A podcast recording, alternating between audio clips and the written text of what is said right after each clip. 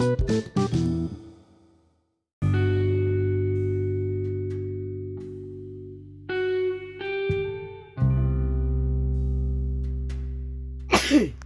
Jim John.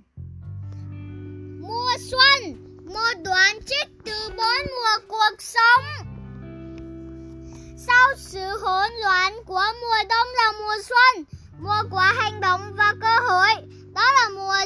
gieo những hạt giống, Kiến thức, Lòng tận huy thủy Sự quyết tâm xuống những mảnh luồng màu mỡ của cuộc đời.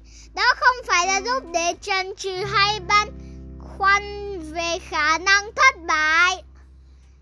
Những người cho, để cho mùa xuân qua đi trong khi đắm mình vào ký ức về vụ mùa bội thu hay thất thu của mình, của mùa thu năm ngoái. Dù mùa xuân trước đã vô cùng cố gắng, là những người ngu ngốc.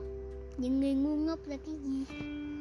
Bản chất tự nhiên là của mùa xuân là rất ngắn, ngủi và tìm cánh lưu ta vào trạng thái trì trệ bằng vẻ đẹp kiêu sa của nó đừng có dừng lại quá.